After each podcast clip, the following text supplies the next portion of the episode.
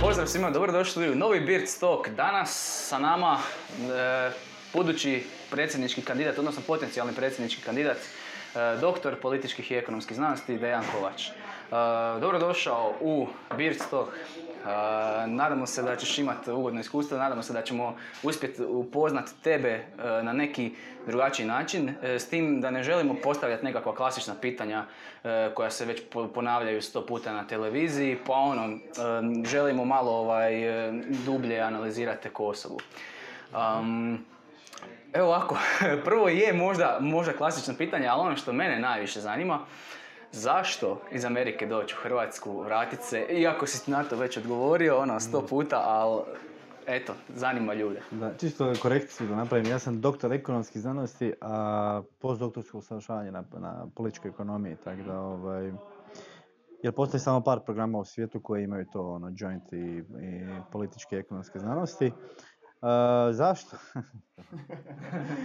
Najbolje kad ljudi pitaju zašto se kandidirati za predsjednika, pa da bi bio predsjednik, naravno. Da, da, da. Ali, ovaj, gle, ono, znam da je ljudima to teško zaprovariti, jer onako, imao sam dosta tih splet događaja u privatnom i poslovnom životu koji su se dogodili.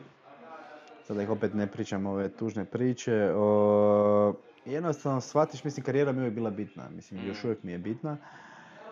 A obitelj mi je bila na prvom mjestu, ali onda kad se tak neke stvari dogode, ono, stvarno ti se stvari u glavi... Počeš promišljati, ono, shvatiš da ti je vrijeme na ovom planetu vrlo kratko. I onda stvarno je najbolje raditi ono što najviše voliš. Ja sam uvijek u životu sam slijedio svoje srce i radio sam ono što sam uh, smatrao da u tom trenutku ispravno. I tako eto, Katarina i ja smo pričali, u principu mi smo, ja sam rekao, trebao njih sve povući u, ovaj, gore u Ameriku i mi smo onak pričali, gle, ovaj, ja sam se vratio, sin se rodio za Božić i vidio sam da je u principu katastrofa situacija, ono, mislim, stvarno u svim segmentima. I s obzirom da sam radio istraživanja pet godina i dao savjete političarima, niko nije na to reagirao. Mm. I sad, ovaj, jedan sam rekao Katarini, gle, ili ćemo otići, uvijek je bio neki plan, otići 5-10 godina vani, zaraditi novac i vratiti se natrag. Ali ako odem 5-10 godina van, nećeš imati, na, u trenutnoj konstelaciji političkih i ekonomskih ovaj, moći u Hrvatskoj, nećemo se jednostavno imati na šta vratiti. Onda sam odlučio, gled, daću još jednom sve od sebe, ono, uzeo sam sudbinu u svoje ruke, da će građani to prepoznati i ovaj, kandidirao sam se na, na, na izborima da, eto, građanima ponudim bolju Hrvatsku. Kako su izgledala ta istraživanja koja si radio, ono, rekao si pet godina, baš konkretno o Hrvatskoj? Uh, pa i, bilo ili- da, i mo- 80% mojih istraživanja u Hrvatskoj, Re- recimo oko 20% su europska EU istraživanja i svjetska. Pa dosta sam istraživao, prvi dio istraživanja je bio u principu o ratu, imao sam ovaj, e, tri istraživanja e, koja su bile dio moje doktorske dizertacije, to prvo je bilo da sam gledao ono, s obzirom da sam i sam bio dijete rata, ono, mislim, svi nas koji smo, ja, ono, rat sam proveo u Županji, eto, ratno i ostavilo je to traga na sve nas i onda sam u principu, eto, dosta mojih prijatelja koji su izgubili nekoga, ono, roditelja ili tako bližnjeg. Zanimalo me u principu kako taj gubitak, ono, roditelja na dugi rok utječe na razvoj e, djece. Ja sam u principu, jer ono nije isto jesi odgojen sa jednim ili sa dva roditelja, jer kada ti gledaš u principu roditelji su naši učitelji. Znaš, kad imaš, ljudi uzimaju stvari zdravo za gotovo. Ono, I recimo ja sam izgubio mamu ono, dosta kasno sa 27 godina i bio veliki šok za mene. Ja sam se u principu htio pitati koliko je to šok, zamislite kad sam malo dijete, ono, emocionalno i tako dalje. Ono, koliko to ima onda, koliko to radi distorzije u principu u procesu akumulacije ljudskog kapitala, učenja i tako dalje. I shvatio sam u principu što sam vidio onda, jel, uh, ono što, što je ekonomska teza, tebi u principu roditelji prenose svoj ljudski kapital, oni su tvoji učitelji. Onda nije isto, ali imaš dva učitelja, imaš jednog učitelja. Tako, Da. da. I, ovaj, i to, je, to je bilo, ta- to su tako u principu ta neka istraživanja koja su bila ovaj, u više usmjerena na rat i onda sam krenuo u principu ova politička istraživanja gdje sam ono istraživao u principu politički sustav, koliko je naš sustav politički neefikasan. Mhm. I tako onda sam uvidio ono, probleme naše esencijalne koje su u demokraciji političkog sustava i dao sam preporuke na temelju toga zadnjih pet godina. Ono. Kakve su bile preporuke? Ono, Pa prva, evo prva kon- konkretna stvar što je bilo što sam ono analizirao cijeli izborni sustav, ono, znači ima šest o- otprilike imate između šest, šest i pol tisuća biračkih mjesta, šta sam ja u principu, ja sam geokodirao sva biračka mjesta za, za ove, za cijelu Hrvatsku, za sve izbore i u principu ono što sam gledao, koliko mi glasova gubimo po pojedinim područjima. I onda shvatite da recimo za izbore 2011. skoro 25% glasova je propalo. Na koji način? Na koji način, da? Pa način da imate sad dvije stvari, e, imate te za, ovaj, e, izborne jedinice i onda zbog uh, Dehontovog pravila, recimo, ovaj, dosta glasova koji ne prođu prag, oni u principu propadaju. E, I sad u principu kakva je to demokracija da se vi trebate zapisati kao građanin kad svaki četvrti glas o, o, se u principu ne čuje. Znači da je sustav neefikasan. Da se razumijemo, i u drugim zemljama su isto, nemate 100% ono, Da. uh, da, da, da, da, su glasovi apsorbirani. Jer mi u principu šta mi želimo? Mi želimo dizajnirati politički sustav tako da mapiramo političke preference građana stvarno na izborni rezultat. Ali u sistemu gdje ti 25% glasova gubiš, znači da se volja građana u principu ne čuje. I, ovaj, I ono što sam u principu shvatio da veliki problem sad u principu, što moje istraživanja pokazuju, su upravo i ovi 300-400 tisuća ljudi koji je odselilo. Mm. Jer nemate ono da je, da je sukcesivno iz svake izborne jedinice oselilo jednaki broj građana. Da, nego E, na više. Tako je, recimo u Slavoniji i Lici, to je ono, većina ljudi otišlo odatle i onda se ispostavlja u principu da za isto mjesto u Saboru da bi vi dobili, u nekim izbornim e, jedinicama vam treba čak do 100 tisuća više, ovaj, m, e, 10% više glasa. Mhm. Mislim što je ono 10, 15, čak i 20%. Znači ono u principu nemate da je da je svaki glas jednako vrijedan u svakoj izbornoj jedinici. To je ono elementarno, uh, elementarno ovaj, uh, princip u demokraciji je da jedan glas, jedan čovjek. I to automatski onda je, je, je ovaj, prekršeno. I meni je to nelogično da, gledajte, HDZ-u i SDP-u nije odgovaralo to a, od kada je taj izborni zakon napravljen ovaj, već zadnjih, eto, bit će 20 godina skoro. Nisu mijenjali, jer ono, sve je dobro dok si na vlasti, a vlast je bogata, je vlast ne časti. Kao što kaže poznata pjesma, ali nažalost došli smo sad do razine gdje je pitanje koliko je, da smo mi bogati, razumijete, zbog različitih faktora. Tako da, jer u principu taj, taj uh, duopol koji se događa da i HDZ i SDP kontroliraju u principu uh, politički sustav već 25 godina, pa zapitajte se ka- kako da u, u, u, ovaj, u 25 godina nijedna treća stranka nije uspjela doći, doći na vlast. Da. Mislim, Da, da. i onda ljudi govore kao, o, o, pa kako u Americi? Amerika je drugačiji izborni sustav, da se razumijemo. Znači, tamo postoje demokrati i republikanci jer su drugačiji izborni sustav. Ali kod nas je u principu napravljen sustav da bi trebala biti ono, demokracija, ravnopravnošće više stranačkih sustava, a ne duopol. I to je ono u principu što HDZ u SDP-u odgovara. Tako da, Baš sam ti pitat, e, šta misliš o ovom načinu, e, kako to u Americi ide, e, znači ovaj electoral college, e, znači svaka savezna država ima određen broj bodova koji dolazi, naravno, čovjeku koji je kandidiran. Pa to gledaj, to je isto kao kod nas, mi smo sad odredili u principu ono, a, da svaka izborna jedinica imaš jednak broj e, ovih mjesta koji idu ovaj, u, u sabor, a s obzirom da- nemaš jednaki broj populacije u tim, to je ono što sam ja rekao, onda u principu jedno imaš da je u izborima jedno ima glasalo 400 tisuća, a za isti broj mjesta, a u drugom imaš tri- e, 300 tisuća, znači 100 tisuća, skoro 25% razlike u broju glasova. Onda čak i ne moramo mijenjati, e, znači ono, Uh, imate jednu tezu koju je jedan ovako gospodin koji je bio veliki zagovornik demokracije koji je rekao nije važno tko glasa, važno je tko broj glasova. Da, da, da. To je inače Da. Jozef Stalin rekao. Je, je. Ali sam ja ovo... Ovo čim se rekao jedan veliki čovjek u demokraciji, ono sam... "A." Ali sam ja u principu to malo preformulirao ovaj, tu izreku nije važno tko glasa, važno je tko kroji izborne jedinice. Jer ono, nikad se kod nas, mislim, zapitate zašto zemlje poput Nizozemske ima samo jednu izbornu jedinicu, a mi imamo 14 izbornih jedinica i još onak izgleda tak funky, ono. Da, da, da, da. da, da. I ovaj, ono, mislim, kad sam ljudima pokazio, kad sam prezentirao neke ovaj, radove, ono, uh, like, ono, zašto su Dejane da, ono, funky looking, tako, granice, ja rekao, ono, "Gue- guess why, znaš, ono, pogodi zašto, ovaj. Tako da, ovaj, i to su neki razlozi, ja sam dao preporuke dosta dugi period na, u principu, ovaj, na temelju mojih istraživanja koje nisu ono trula baba lan. Ali jednostavno niko to političara nije, nije slušao, ja sam odlučio se aktivirati uh, uzeti stvari u svoje ruke. Da. Rekao si da je 300 tisuća ljudi otišlo van. Mislim, to je činjenica koja vjerojatno je, vjerojatno su te brojke još i veće, ono, s obzirom da kad pobrojimo još ljude koji imaju tu nekakva prebivališta prijavljena, tamo Da, vani rade i to. Ovaj, šta misliš, kak, kak će taj sustav biti održiv? Mislim, 300 tisuća ljudi je jako puno, to je 10% populacije. Ne, neko mora zamijeniti te ljude, neko mora doći raditi na njihova mjesta gdje, gdje, su oni trebali doći raditi. Mislim, kak, kak, kak je to uopće održivo?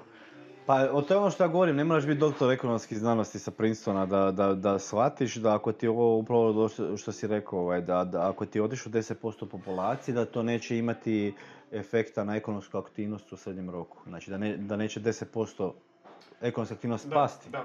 Jer onda se postavlja pitanje, ako ti ljudi nisu imali u- nikakvog efekta na ekonomsku aktivnost, pa čak i na sivu ekonomiju, nek su oni radili u sivoj ekonomiji, što je vjerojatno već, većina ljudi i radila, ovaj, um, nemoguće je za očekivati da, da neće 10% ekonomska aktivnost pasti. To će se vidjeti u kratkom i srednjem roku i to je ono što ja zagovaram. Ali evo, nekim ljudima u principu u Hrvatskoj istina ne paše, ali mislim da smo došli do, do, do tog stadija da mm, trebamo prestati zabijati glavu u pijesak ono ko nojevi i trebamo se suočiti s problemima. Jel, mm, došli smo, ono, zato sam se kandidirao na uh, prekretnicu, ono, point of no return, ono, točka bez povratka. Ili ćemo napraviti ozbiljan zaokret u, u našoj percepciji što život je i percipiranju općeg političkog i ekonomskog sustava i napraviti potrebne promjene, ono redizajn sustava. Ili ćemo jednostavno ono, bankrotirati, ali ne bankrotirati smislu sad svi govore tu, mene su neki tu prozvali da sam doktor Dum. Nisam ja doktor Dum da ja mogu reći mi ćemo sutra preksutra bankrotirati. Druga stvar, ta teza o bankrotu, pa nemaš ti biti formalno u bankrotu ko, ko što je bila Grčka. Recimo iza Grčke mi smo druga zemlja koja je bila najduže u recesiji. Znaš, Dosta je da ima, jer sami splet ekonomskih pokazatelja tebe, tebe, tebe stavlja u poziciju bankrota. Treća stvar, naš BDP je ono skoro 80% zadužen. Tako da ono, ovaj, e, treća stvar je državno vlasništvo i vla- ekonomska moć samih građana. Znači, državnog vlasništva više nema. Mislim, doslovno što smo imali, ono, većinu stvari smo propali. I ovo malo sad što je ostalo, u sljedećem nav- na, na, naletu recesije mi to nećemo moći braniti. Ako se ne naprave reforme. Ali opet ono što ja kažem, zašto ja imam vjere i dalje u Hrvatskoj, zašto sam se vratio. Mislim, ja uvijek sam, za, cijeli život sam bio borac. Ono. Uvijek sam bio protiv izgleda, ono, kad sam odlazio u Županje, to je selo, da se mi razumije, grad mali, 15.000 stanovnika, i Županje u Zagrebu, ljudi su mi rekli, nećeš uspjeti, uspio sam. Kad sam iz Zagreba u Prag odlazio, rekli su mi, nećeš uspjeti, uspio sam. Kad sam iz Praga u Ameriku odlazio, rekli su mi, nećeš uspjeti, uspio sam. Kad sam odlazio iz Amerike za predsjedničke izbore, rekli su mi, nećeš uspjeti. Evo, E, vidit ćemo. To je uzorak. Da. Čini mi se uzorak, da. Koje su reforme neke koje bi trebalo, evo, čak da ne postaneš predsjednik, da, da, da odeš natrag u Ameriku ili gdje god, št- šta god da napraviš, šta bi savjetovao uh, nekom ko će postati predsjednik, šta treba napraviti? Aha, e, Bilo kome. Da, trebamo sad razlikovati ono, znači, ono što je unutar predsjedničkih ovlasti. Ono što ljudi, sad je ta teza u principu što namjerno forsiraju HDZ i SDP, ono, kao teza je, pa predsjednik, predsjednik nema nikakve ovlasti. Ako predsjednik nema nikakve ovlasti, pa što, se- što se Kolinda Grabar-Kitarović i Zoran Milanović ponovo ka- kandidiraju? Pa nemojte se kandidirati, pustite, bit ću ja evo predsjednik. Da, da. Pa ako nema ovlasti, ako vam se ne sviđa, mislim ja, Mogu bi ja evo, evo, jedan, dva, tri kandidata. Evo imamo.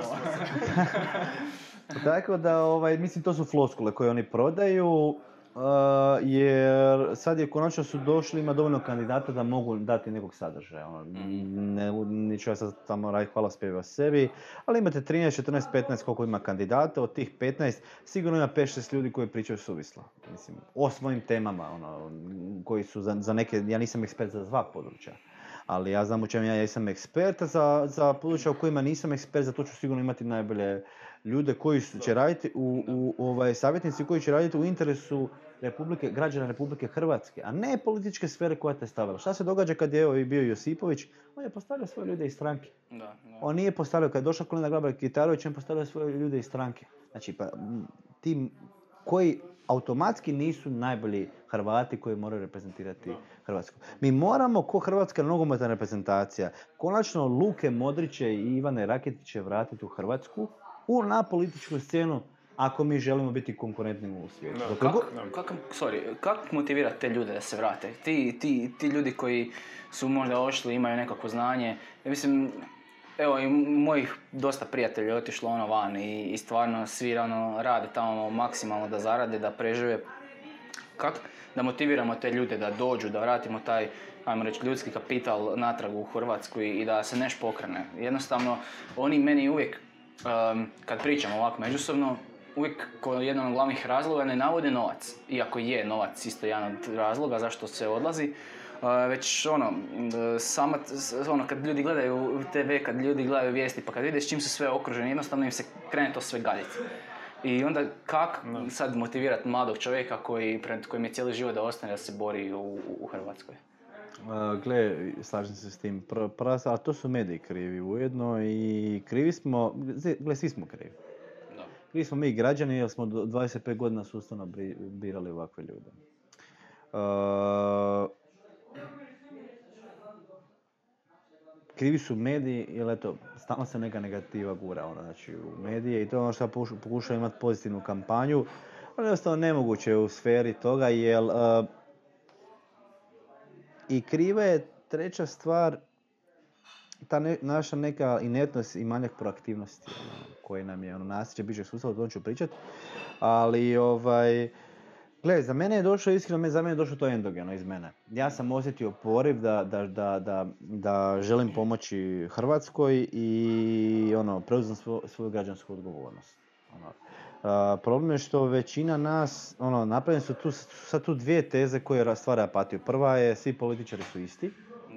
I onda kad god dođe neko novi poput mene, mene se već sad počeli napadati ono, sa različitih strana, da sam postao opasan i tako dalje, izvlače teze koje kako koje su smiješne, na koje se ja neću ni, ni obraćati, by the way. I ovaj, ali, i onda stvaraju tu opću apatiju kao da promjene nisu moguće status quo, ali ja evo, ja sam se kandidirao i kažem građani promjene su moguće, ali morate izaći i glasati, jer zadnje izbore, gledajte, za EU izbore, za SDP i HDZ je glasalo 40% ljudi. 42-3%. Sa- U izlaznost 33, 34, 35%, ne znam koliko je bilo na kraju.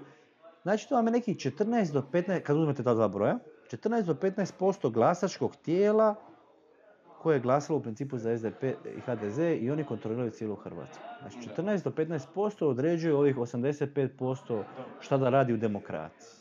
Znači, prije svega kako god mi neko nešto kaže, ja pitam jesi glas? Nisi. U demokraciji jedini oružje je, jer više nema rata da mi idemo sad tu ono raditi Bastilju i, i smjenjivat ćemo ljude.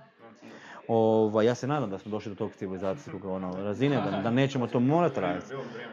Da. Ali ovaj, kogod poziva na takve, to su ljudi populisti, to ne treba. Mislim da, smo demo- da je demokracija dovoljno u cijelom svijetu razvijena, jer vi to više ni u Africi ne možete, ono, na nekim mjestima možete vidjeti.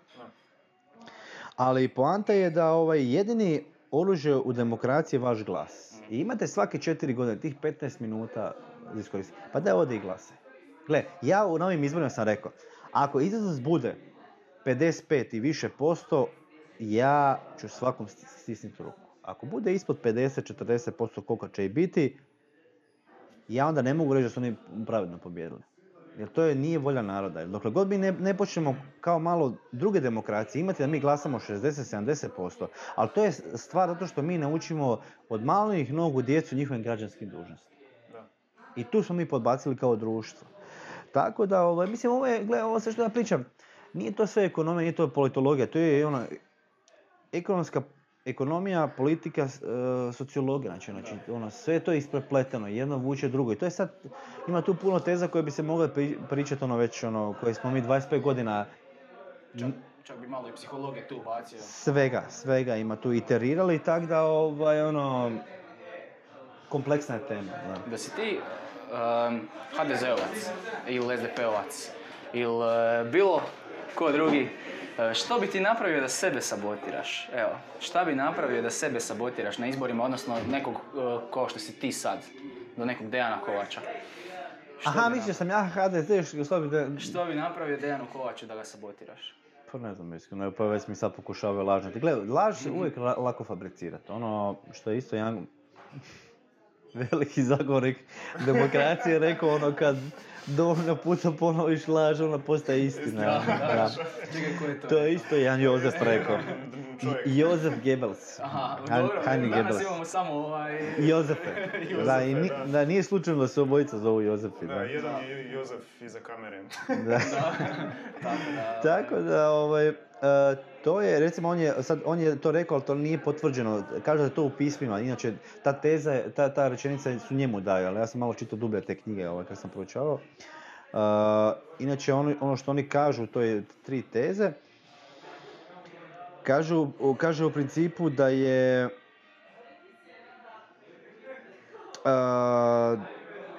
država da je određeni sustav, ako se, upravo k- kako ta teza kreće, ako se laž dovoljno puta ponovi, Mm. ona postaje istina. Da. I onda drž... Slušaj, slušaj to, a, što, što kaže Goebbels. A, a, a država, da bi održala taj sustav, ona mora, dokle, ona mora omogućiti tu laž da postoji, ja ovo otprilike govorim sada, i štititi ekonomski, politički, čak i vojno svoje građane uh, uh, uh, od istine. Da. Jer istina je jedini protivnik laži, a sami tim protivnik države. Mm. I vi kad pročitate, te, to je puno ljepše napisano tamo kad malo pročitate u knjizi, ja sam sad to vama rekao otprilike, ja sam to knjige čitao prije 10 godina, čovječe ti gleda čitaš Hrvatsku. Znači ono, to je ono što ja sad razmijem, ja, ja imam problem da ja moram sadržano dopre, dopre do ljudi, I, a ljudi imaju u Hrvatskoj naviku da čitaju naslove i da te ono, ovaj, etiketiraju prema naslovima. I, ovaj, I to je jedan duži put koji sam ja izabrao i ovaj, jednostavno ljudi koji ne budu mo- ulazili u sadržaj mojih poruka neće shvatiti što im govore. I sad to je dugačak proces jer 25 godina smo ljudima ispirali mozak Mhm. I sad ja moram to u vrlo kratkom roku, 4 mjeseca izborne kampanje ono, promijeniti. Biće jako teško, mislim ja ne odustajem, evo, i uz limitirani medijski prostor. Tako da, ovaj, ali mislim neću se predati, ja u životu se nisam predao i ako ništa reću sve istine koje treba da bi se borili protiv ove laži. E sad, kak se ta laž održava inače u takvim sustavima? poput ovoga koji je bio od Goebbelsova ta propaganda i to možete vidjeti paralele ovaj, e, e, svugdje u svijetu. U principu imate jako tih ljudi koji su postavljeni kao kvazi stručnjaci koji su kao generatori neke istine. I onda oni govore jednu istinu, a koja u principu je totalna laž, ono, znači fabriciraju činjenice, statistike i tako dalje. Pa vi imate ono, milion ljudi je kad je ova kriza trebala doći, 2008. milion ljudi je govorilo nema nikakve krize, pa neće nas kriza lupiti. I šta se onda dogodi? I dođe kriza i nas kriza zakuca u zemlju. I ko ne na- nadrapa, ne nadrapaju ti političari i ti njihovi kvazi slučajnici koji su lag- lagali, nek nadrapamo mi jer smo bili iza Grčke nadižu recesiju. Da, da. Da. Ali ja se nadam da je, ja vjerujem, gledaj, meni se jako puno ljudi javlja i vjerujem da je pokrećen, pokrećemo jednu novu, ono, da kažem, uh, novo mišljenje o ljudima i novi val i da su ljudi konačno shvatili da, da je problem u principu u tim duopolu HDZ i SDP. I ono što sam ja rekao, ovaj, daj Bože, mislim, normalno da, da, da idem da ja pobedim, ali sam da ne pobjede ovi boje. Evo, to je meni jedan. Nek pobjedi bilo ko drugi, sam da vidimo nekog trećeg konačno na sceni, sam da ne pobjede Zoran Milanović i Kolinda Grabar. To je stvarno imeni san, jer To je meni jedini... mislim da je to i Je, ali gle, ovaj, imaš ono fabrikaciju, druga istine su ti ove ankete, ono, koje sam ja, ono, Da, mislim, da, da. da. Ja se bavim s tim anketama, ja sam analizirao imam jedan članak u principu. I onda kad sam radio članak te ankete, kad sam gledao po svim zemljama Europe, ja sam njih analizirao bio za, za pet godina, za nekih dvadesetak zemalja, sporadično možeš uhvatiti te ove ankete. I onda u principu shvatio da su jako neprecizne. I sad to ima svojih razloga zašto su one neprecizne i o tome imam ja članak jedan koji sam pisao. I ovaj... I to je isto jedna od načina fabrikacija istine.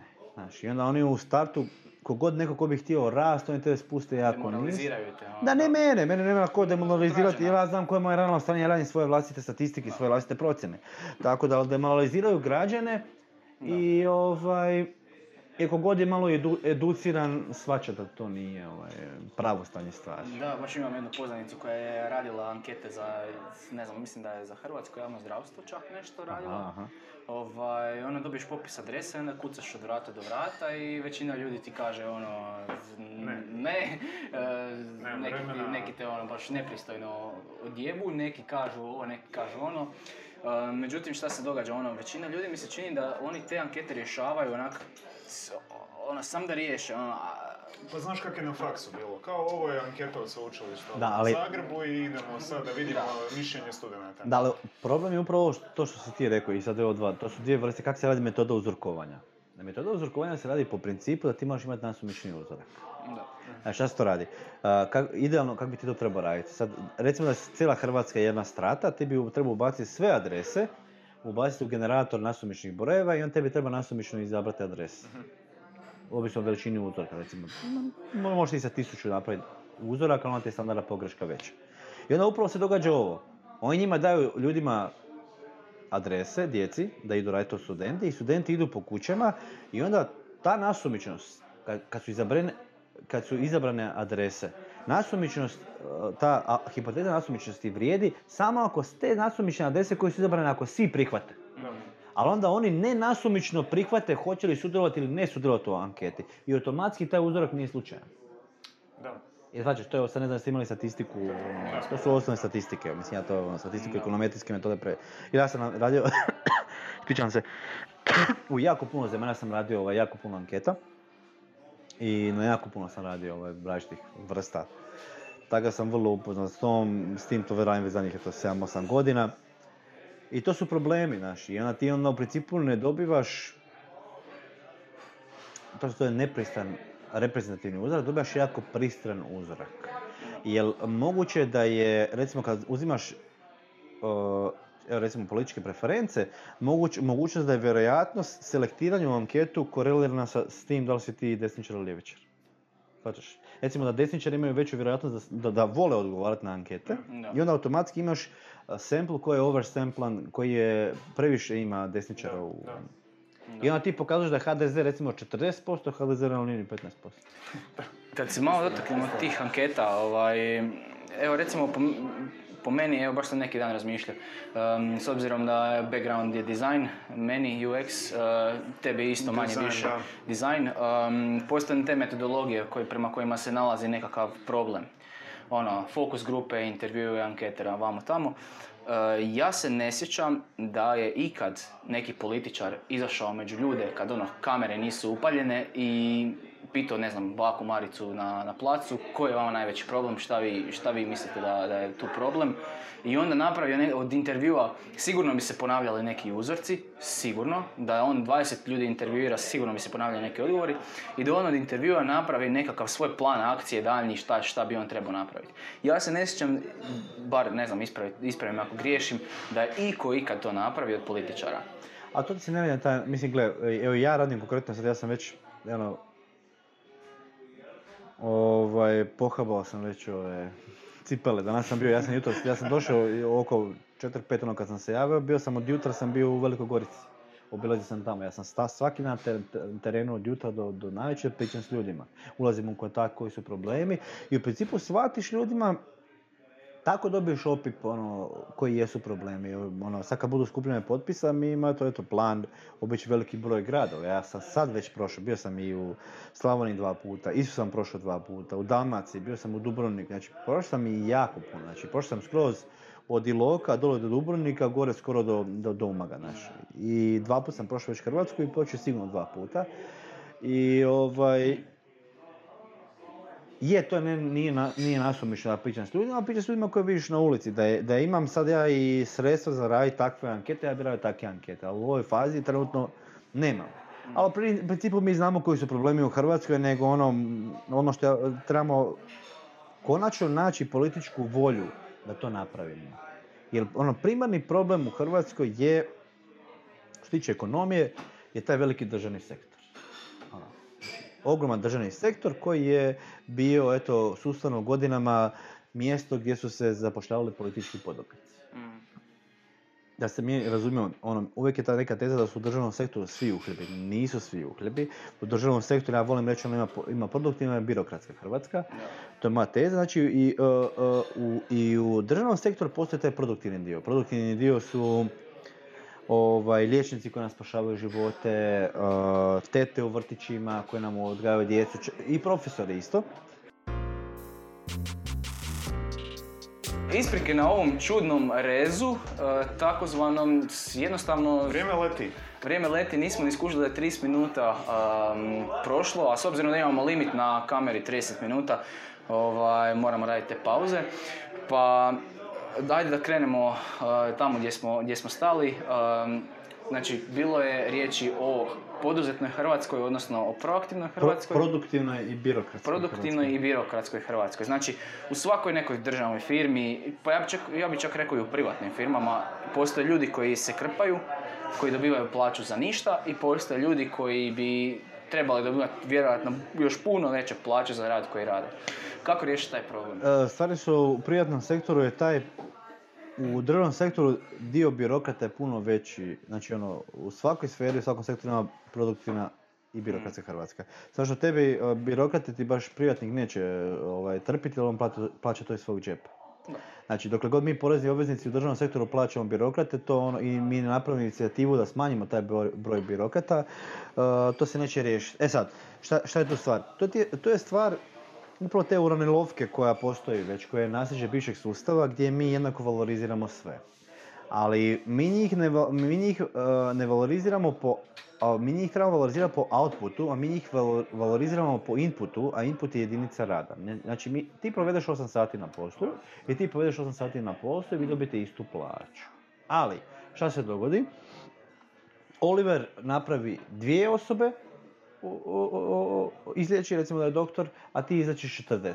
Da. Znaš, i onda ne, nemoguće da vas dvojica možete imati istu plaću i to se događa kod nas. Znači, u tom državnom sektoru, prije svega, imamo jako puno tih fake agencija koje treba, o, koje su bili e, mjesta za političko uhljebljivanje, njih treba automatski odmah zatvoriti, a, u, a u, ovaj, srezati. Mhm. Jer Nepotrebno su. Recimo imate, o, recimo ono što ja zagovaram u, u mojem, mojoj kampanji, imate recimo diplomacija.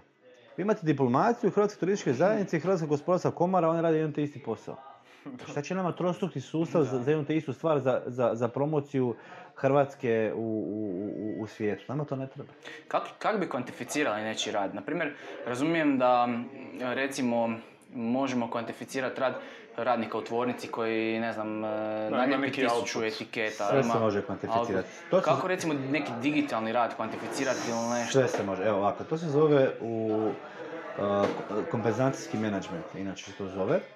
I uh, uh, kad projektirate bilo šta, firmu, organizaciju, strukturu ili cijelu državu, uh, isti principi vrijede. Znači ima postoji fiksni dio i postoji varijabilni dio. E sad, ti uh, uh, moraš se spustiti na razinu radnika da su radnici homogeni. Znači ovako, recimo da si ti liječnik i on je liječnik. Onda ja mogu uspoređivati vas, ali ne mogu ako si ti liječnik, on je medicinski brat. Znači. Na razini okupacije uspoređuješ ljude. E sad, vas dvojice možete imati fiksni dio, ali ne možete imati varijabilni dio da ti ono što sam rekao izlečiš dvije osobe u smjeni, on izleči 25 osoba u smjeni. On varijabilni dio mora dobiti puno veći, jer mi moramo valorizirati rad. Da. E sad, taj sustav postoji, zove se CEZIH u Hrvatskoj, nego problem je što većina HDZ-ovih i SDP-ovih liječnika koji su i politički aktivni ne žele da se taj sustav provede, jer masovno oni ne rade ništa. To su meni moji kolege liječnici koji rade po bolnicama rekli. Kaže on, gle, ovaj sa političkom uh, iskaznicom dođe i ja moram raditi pet puta veću normu od njega, mi imamo istu plaću. I on još postane pročelnik, ja neću nikad biti pročelnik. Znači, to je problem kod nas. Mi nemamo sustav meritokracije. Dalje, ne može dva birokrata koji su na šalteru u Pe- Petrinjskoj, ti daš 50 os- iskaznica, on riješi dvije iskaznice. Opet imate istu plaću. Znači, postoji sustav kako se možemo mjeriti. Vrlo jednostavno, uvede se digitalizacija, a, svaka, svako radno mjesto se gleda koji je fiksni dio, a varijabilni dio se ocjeni što se mjeri. Znači, sve se može mjeriti.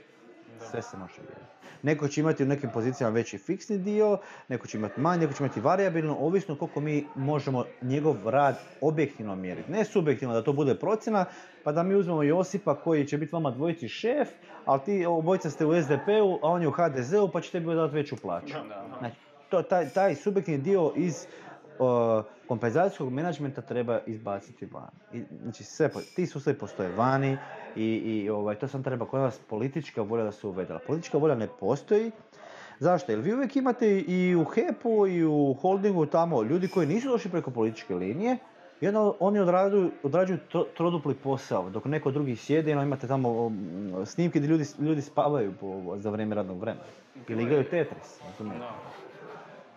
Tako da ne treba, ono, da se nam treba, trebamo identificirati ko su te osobe, uvesti ih sustav meritokracije i valorizirati. Slobodno ti lezi ovo, ali ćeš dobiti tvoj fiks, fiksni dio 1000-2000 kuna, variabilni dio 4-5 nećeš dobiti. Ako si ti spao na poslu i nisi ništa odradio. Vrlo jedno, znači, tržište treba ocijeniti ko treba dobiti koliko. Da. Da, recimo, kad bi ukinuli te besmislene agencije, udruge, e, tu bi se uštedilo dosta novca. E, šta misliš, u šta je naj, najbitnije uložiti taj novac, recimo kad bi se sačuvao? Dakle, mi kod država ne možemo, ono, ja nisam za, opet za državne intervencije, ja sam za da tržište odra- određuje kvalitetu i cijenu. Jer u dugom roku postoji globalno tržište koje je takvo, ali mi možemo onda, gle, nije stvar da mi sad idemo opet, evo je- je- jedan podatak, mi smo u zadnjih koliko, mislim od 90-ih ukucali u poljoprivredu 30 milijardi kuna, a poljoprivredna proizvodnja je pala za 50%. Znači, mi smo povećali uh, subvencije i za, za, za poljoprivredu, a proizvodnja pala za 50%. Znači, jer opet ne, ne va- va- valoriziramo output. Ja nisam za takve sfere, nego ja nisam da ti daješ, da ja, da ja dam, znači ja mogu tebe kao poduzetnika na dva načina stimulirati. Državnom intervencijom da ti dajem novce, kroz potice, subvencije i tako dalje, ili da ti smanjim porez. Znači, jer na kraju cijena proizvoda ovog pana, ti možeš nju smanjiti za 20% na dva načina. Ako ti ja dam subvenciju, I ovako porez. ili ako za, za 20%, i- jedan, to je inverzna funkcija, ili ako za 20% smanjim porez, isto će imati utjecaj na cijenu. Ja sam više da mi smanjimo porez, da mi porezno rasteretimo, da liberaliziramo tržišta i da ti onda taj višak stavljaš sebi u džep. A mi ne možemo to rasteretiti jer to su porezni prihodi. A ti porezni prihodi trebaju da bi platili te silne birokrate.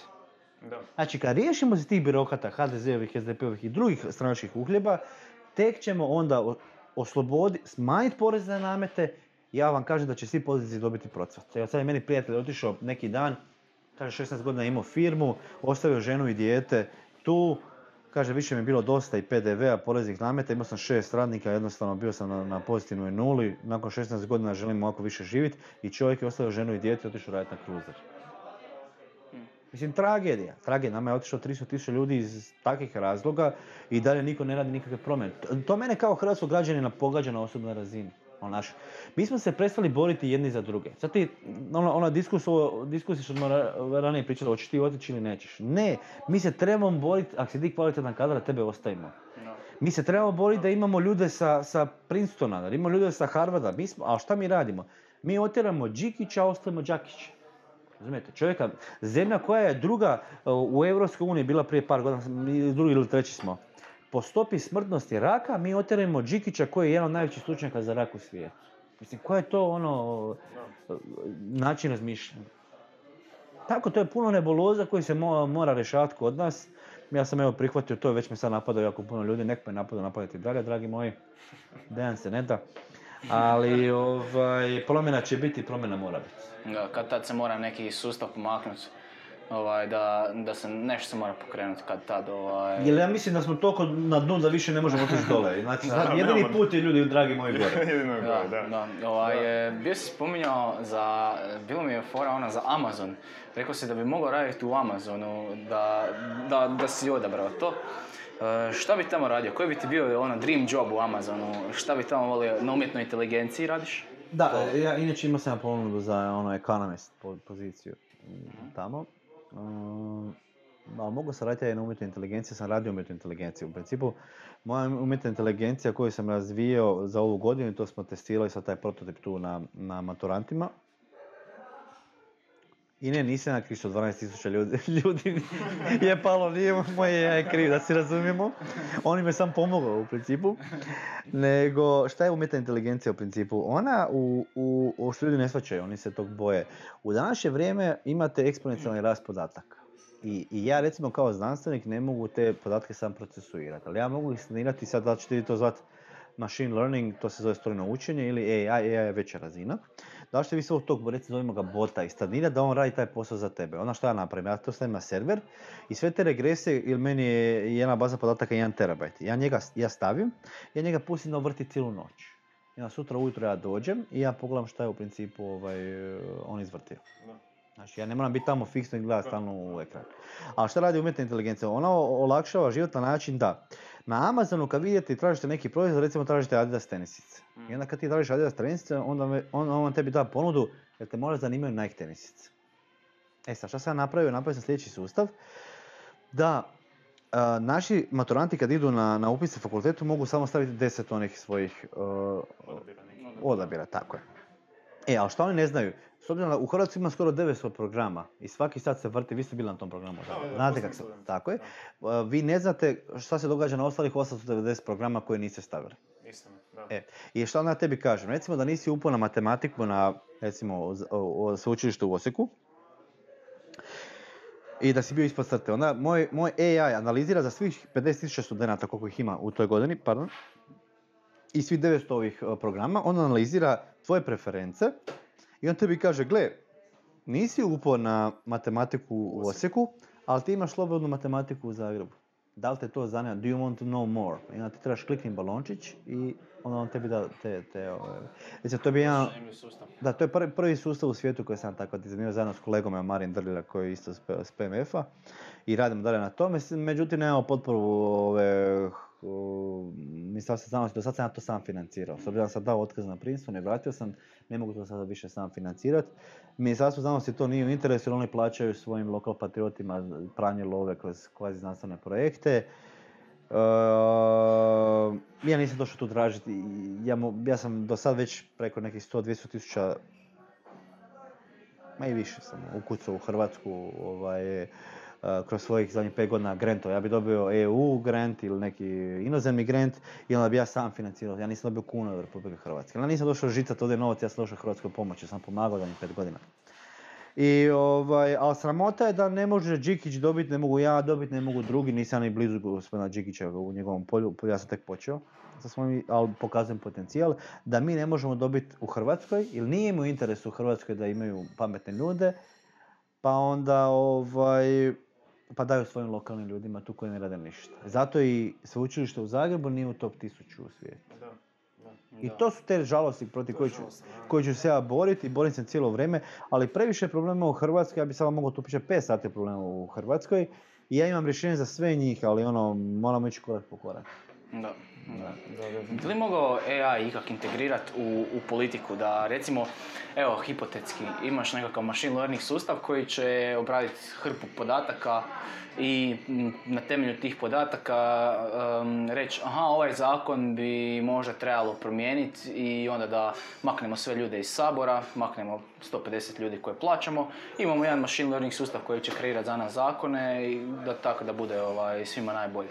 Da li bi to teoretski bilo moguće? Pa nisi se, javio me sve moguće. Sam, uh, postavlja se pitanje, ono, i jedno filozofsko dublje pitanje, do koje razine ćemo propustiti uh, ovim uh, strojima da odlučuju za nas. Da.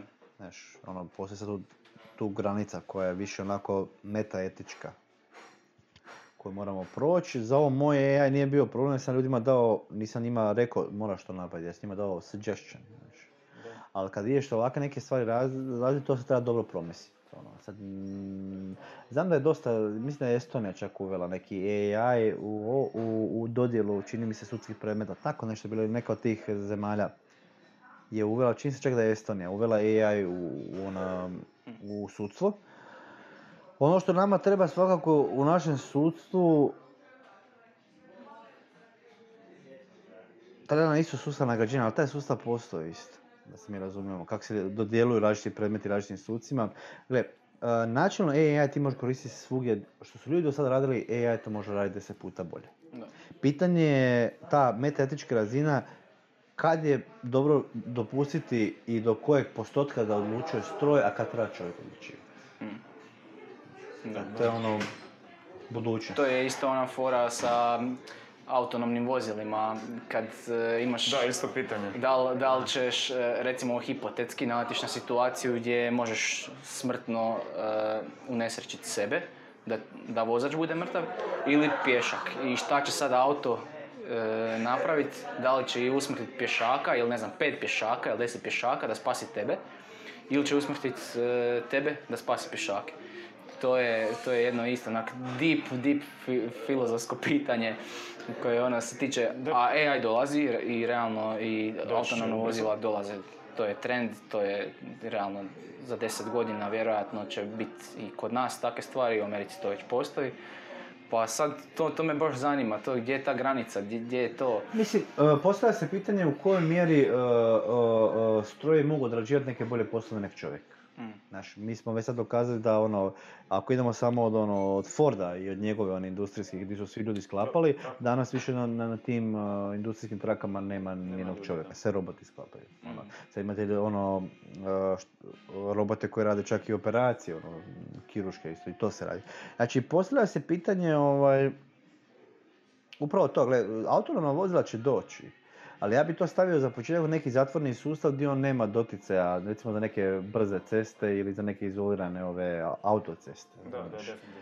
To bi ja prvo testirao tamo. Jer Gle, ako ćemo gledati tako da su do sad strojevi u dosta stvari bolji od nas, ono, događa se nesreća, pitanje je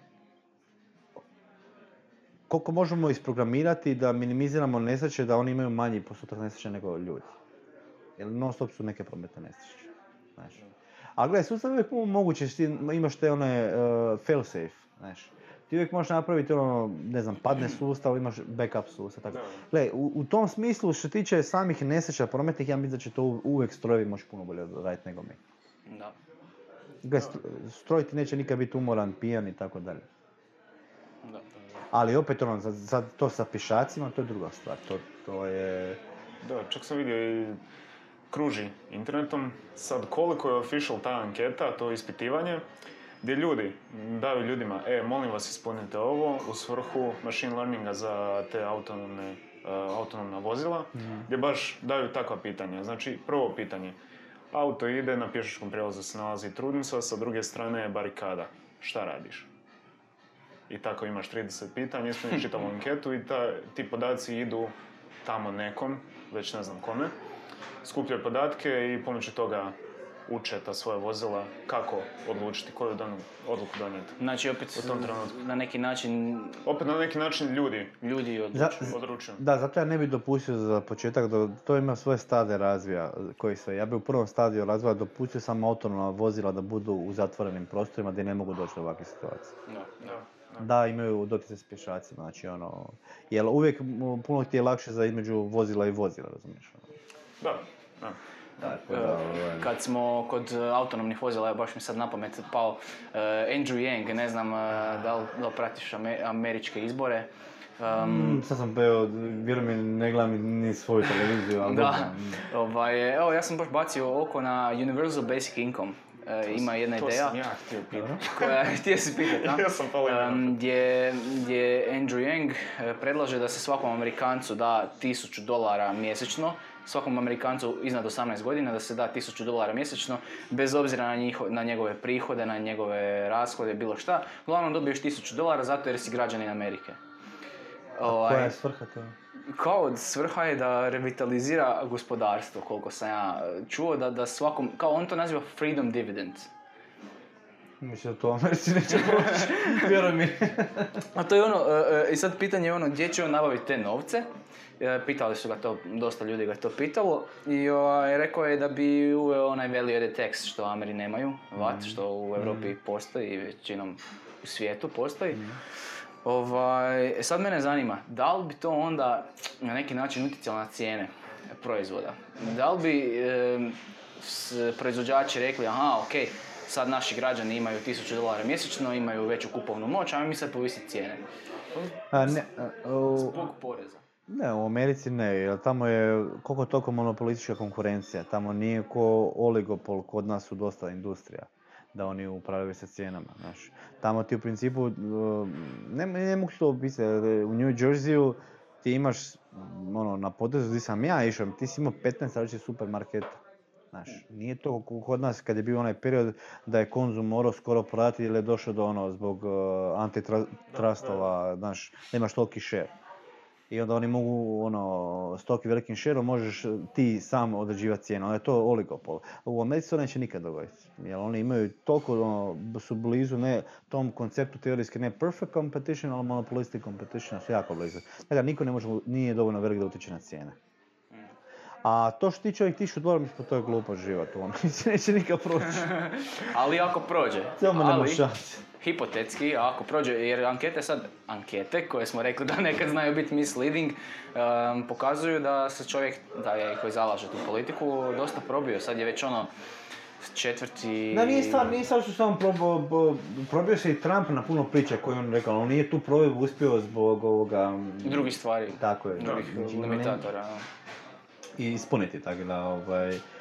I zato ruši načelo, sve te sve, sve stvari već sam pričao, oni, oni su uvijek za liberalizaciju tržišta, za čeg sam i ja. Tako da, Mm. ono. Ima je dosta sad tih eto, tih eto, koji su ljudi više onako malo socijalno orijentirani, to je ono Bernie Sanders. i Da, da, tako da. ovaj... Slava. Ali nisam pratio, pratio sam zadnje izbore, ono kad je bio Trump, onda sam pra- pratio republikansku ovaj, debatu cijelu bio i demokrati sam tad bio u Americi. Sad evo sam u svojoj kampanji, on ne, ja televiziju ne stignem upaliti. ono. Jasno. Inače, i on, nemam televiziju kod kuće, ovaj, ne gledam televiziju. Da, da, da. Da, čak, čak je i pametno ovaj, s obzirom na današnji program.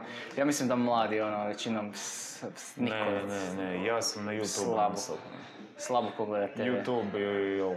Još I socijalne mreže. Da, Da, to da, je da. Da, da.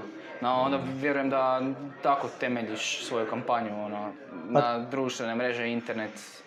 um, Tako i evo, ovaj, ne mogu reći, ja sam imao dosta, sam bio u prvi mjesec dana, ovaj, sam bio po m, ono, medijima, ne kod drugi ovi kandidati koje se ovaj, forsira. A to je ono što sam imao sad debatu s par novinara, evo, i što je fina teza, ono, kao, ja sam ušao s, jednom novinarkom u debatu, dobri smo se ovako, i kao, pa rekao, pa, je vama jasno da vi samo i- stalno imate te iste tri kandidata, pričate o njima? Da, ali oni su popularni. A onda sam ja rekao, gle, to ti je stvar obrnute kauzalnosti, ono, jer su popularni, jer su na televiziji, ili su na televiziji, ili su popularni. Znaš, odgovori mi na to pitanje. A. Sad pit, postavlja se pitanje da je i, recimo, ovaj, uh,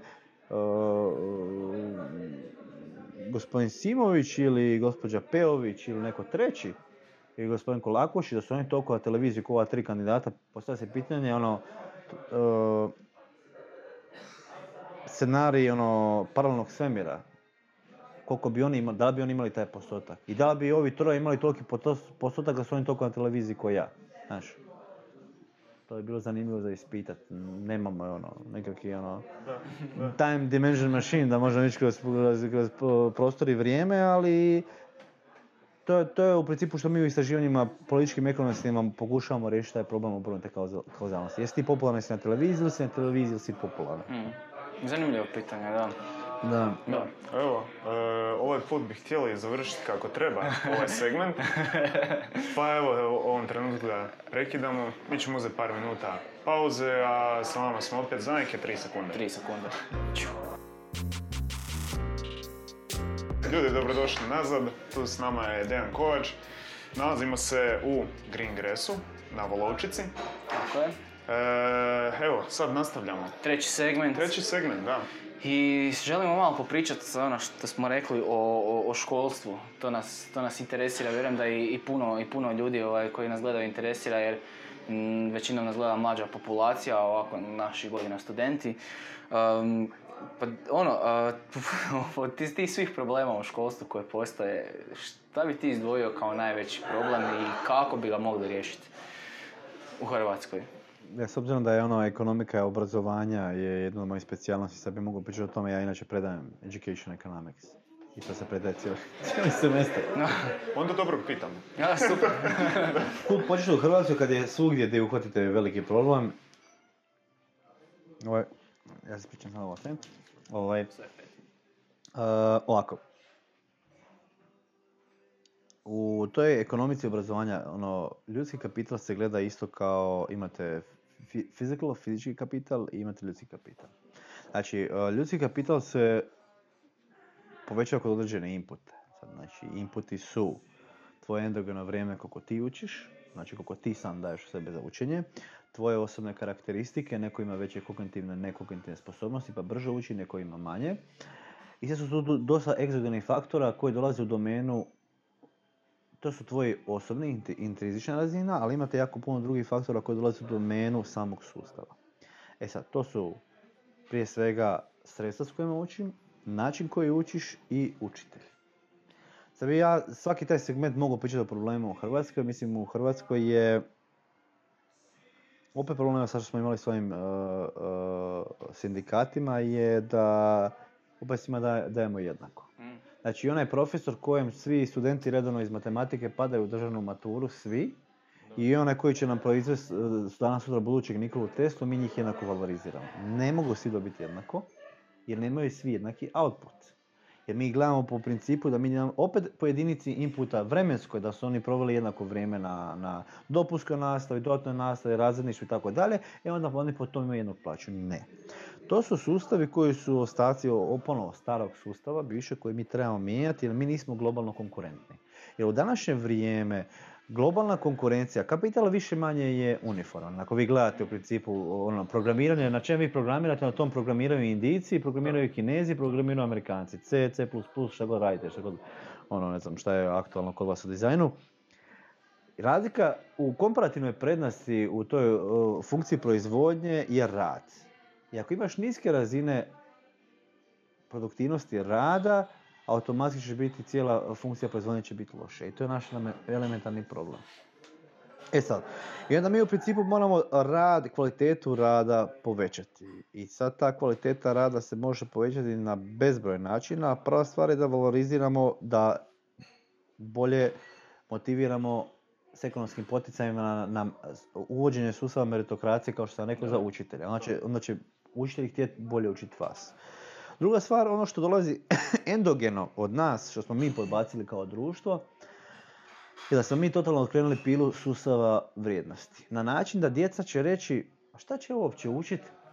Zašto da ja učim ovaj, kad je Oliver tata u SDP-u on će dobiti posao preko SDP-a? Znači, zašto bi ja učio 12 sati, ako će on dobiti posao preko SDP-a i Petar, Petar, Petarov tata u HDZ, on će dobiti posao preko HDZ-a. I na taj način smo i one ljude koji su potencijalno bili produktivni demotivirali. Da. I zato imamo niske stope produktivnosti rada u Hrvatskoj, koje su ono lošije nego iz doba Jugoslavije. I to je elementarni problem da smo mi kao društvo krivo jer ne, ne valoriziramo rad i, i zalaganje. I onda smo po- postavili kao sustavne vrijednosti određene osobe koje realno nisu sustav vrijednosti. To je ovo što vam govorim, da smo da. ljude etablirali kao da su oni, a zato što dolaze iz odre- ispred odre- određenog političkog interesnog lobija da guraju njihove agende, a ne opće hrvatske agende. Bio sam na jednom, uh, na design thinking radionici ovaj, i baš smo raspravljali kao um, št- kako bi radnicima omogućili dali neku platformu da baš taj fiksan dio plaće dobiju i onda imaju neki variabilni dio plaće koje bi još dobili u, u odnosu na uh, to koliko rade. I došli smo do nekih zanimljivih rješenja, međutim kad sam ja, uh, neki su ljudi predložili ovaj, da se smanjuje fiksni dio plaće onima koji ništa ne rade. Ja sam pitao kao zašto, za, zašto bi to radili? A svi su me pogledali kao zašto ne, zašto ne? I onda mi došlo ne rade, on ne smije... da, do- da, došlo mi onda u glavu, je, možda, možda ljudi nisu nezadovoljni s tim koliko oni zara- zarađuju, možda, možda su oni ok s tim koliko oni zarađuju, ali gledaju, na primjer, svoju kolegu koji ništa ne Da. radi i zarađuje isto. Frustrirani. Frustrirani u biti s tim što neko radi e, puno manje, a ima isto koji on. Jer ti možeš vrlo jednostavno da smanjiš fiksni dio u startu. Da fiksni dio nije e, dovoljan ljudima za onu potrošnju koju oni žele. I onda kad ti fiksni dio dovoljno smanjiš, onda će on automatski morati variabilno raditi više. Znači, pitanje je sad di je, granica tog fiksnog dijela. Znači, koliko ćemo dati znači, ono, za svaku vrstu posla Neko će imati veći fiksni dio, neko će imati manji i koliko je taj variabilni dio. Znači, to je ono elementarno što sam rekao, to mi moralo... Mislim, ti sustavi postoje svugdje u svijestu. svijetu. Znači, mi sad u Hrvatskoj svaki put nešto vi slušate te političare, to oni ko neku toplu vodu izmišljaju. Pa te ljudi, kapitalizam postoji već Da. duže od 91. Nego neki ne, misle da u, u Hrvatskoj da kapitalizam postoji od 91. A mi danas u 2019. još nismo u kapitalizmu, nego smo u tom kroni kapitalizmu, tom ortaštvu, razumijete. I ovaj, treba samo vidjeti ono, znači tu glavu koju smo zaboli iz pijeska, izvaditi van i vidjeti šta drugi koji su bolji od nas rade i kopirati njih. Ja bih vam samo mogu pričati o modelima pet narednih sati koje mi možemo uvesti u sto drugih industrija koje bi bili djelotvorni. Ali kako ćemo, sorry, ovaj, ka- kako bi, kopi, mislim, ok, da, kopirat ćemo ih, te sustave, međutim, opet, s obzirom na našu kulturu, koja je dosta ovak specifična, i na neke stvari koje su kod nas onak dosta usađene, opet moramo te sustave nekako prilagoditi nama, jer da samo kopiramo neki zakon iz Amerike ili neki sustav iz Amerike, opet je to problem prilagodbe kod naših ljudi. Ne, ne, ne, ne, ne sustav per se, nego ekonomski poticaj. Jer ono prvo, pravilo u ekonomiji je incentives matter. Ono, poticaji su bitni. Znači, kad ti nekog lupiš po, znači možeš mu, ono, sistem batine i mrkve. Mhm. Kad ti nekog lupiš, najgore više ljudi boli kad ih lupiš po džepu. Kad ti nekog lupiš po džepu, prvi put, drugi put, treći put će on već naučiti. To je prva stvar. Ili na način, sistem mrkve, da mu daš, o vidi, radio si fini posao, evo ti mrkva. Znači na sistem batine mrkve. E sad, to se može mm, prilagoditi nama u različitim sferama, to uopće nije problem. Znači, jasno da postoji kulturna razlika, ali ja ću vam reći jednu stvar. Ja sam radio u- na Princetonu gdje je moj najbolji prijatelj bio čovjek iz Indije koji je ono Hindus i koji je ono Brahman. Znaš, Da. ono, ono, mislim, ona druga osoba je bila koja je bila ovaj, iz Nigerije, bila je ono muslimanka i tako dalje. Bio je Francus moj uh, cimer, bio je Čileanac moj cimer i tako dalje. Ljudi različitih kultura, različitih religija, ali stari moj, kad si ti u sustavu koji je posložen, Mhm. Svi smo mi ovdje na razini imali Da. performance. Onda se to već ovaj, e, reže, taj kulturološki.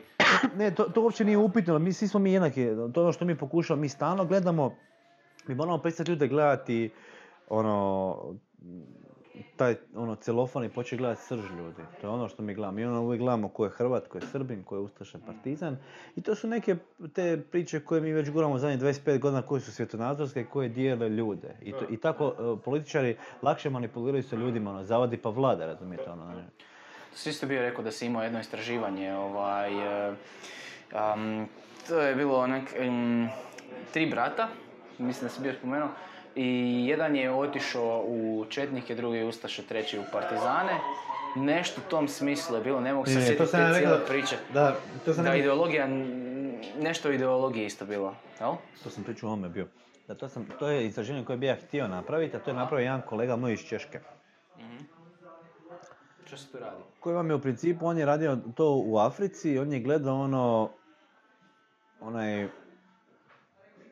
gledao na afričke, afričke war, lord, lord of wars, ono, warlords.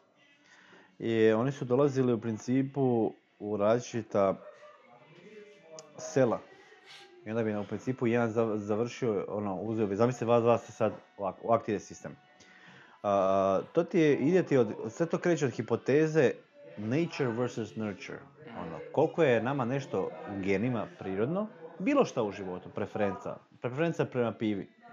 Da li ti voliš pivu, je to tebi u tvojim genima da tvoj okus tako reagira biološki ili više voliš pivu, ili zato što je tvoj tata pio pivu, stalno pa si se ti navukao na pivu, razumiješ? I za, i za recimo zanimljivo istraživačko pitanje za istražiti, je li ti piješ pivu zbog, zato što tebi to, ja pijem cedevitu i on pije, eto, ko, šta god pije Tomislav, ovaj, koliko je dio toga je tvoja genetika da tebi to odgovara hedonistički, a koliko je to u principu odgojna komponenta. Znači i to ima, možemo sad za sva pitanja da. napraviti Da, pitanja. da. Ono što je mene zanimalo u političkoj sferi, u principu koliko je svjetonazor genetike, da li je to genetska karakteristika, a da li je, da li je, ovaj, da li je komponenta socijalnog razvoja. E, onda ti sad tu treba, ono što sam rekao, pitanje obrnute kauzalnosti, sad ti tu treba neka, nekakvi egzogeni šok. E sad, U idealnom sustavu da, da, da, da, da ne postoji taj ona etička komponenta u svakom istraživanju, jer mi kad imamo prisilno istraživanje zove se Institutional Review Board. Znači oni imate sistem pravnika, njih preko 50, koji ti gledaju svaki put kad ideš negdje da li ti to smiješ raditi ili ne. Određeno istraživanje, ono, pogotovo kad radiš sa djecom istraživanja koje sam ja radio i tako dalje, oni to moraju odobriti. E sad, šta bi, da, da, da recimo da ne postoje ograničenja, u idealnom, i da mi u, u društvenim znanostima smijemo to raditi, idealno bi bilo da uspoređuješ dvije osobe, gdje jednoj osobi stalno dajemo pivo, a drugoj osobi dajemo stalno cedevitu. Razumiješ? I onda gledamo na kraju da mjerimo koliko je to utjecalo na njegove preference, da on više voli, voli cedevitu ili pivo. Ali mi to ne smijemo raditi u istraživanju, to je etički zabranjeno. E, I onda u idealnom sistemu, šta bi, da bi, da bi anulirao genetsku komponentu, ti trebaš gledati klonove. Svađaš? Znači u principu, ka, kak se rade istraživanja u, u, u, u biologiji? U biologiji imate genetski jednake miševe. I onda stavite jednu, jednog miša u kontrolnu grupu, jednog miša stavite u tretman grupu. Jednom date lijek i drugom date placebo. I onda gledate efekt lijeka i mjerite, ne znam, ono, kako ne, da li ovaj smanjio postotak masnoća u srcu i onda se tak se testiraju lijekovi ovaj, u, u- ovaj, inače u istraživanjima. Mi to dužni zajedno se ne smijemo raditi, jer to je metaetički problem, etički generalni problem ono, koji ne smijemo raditi.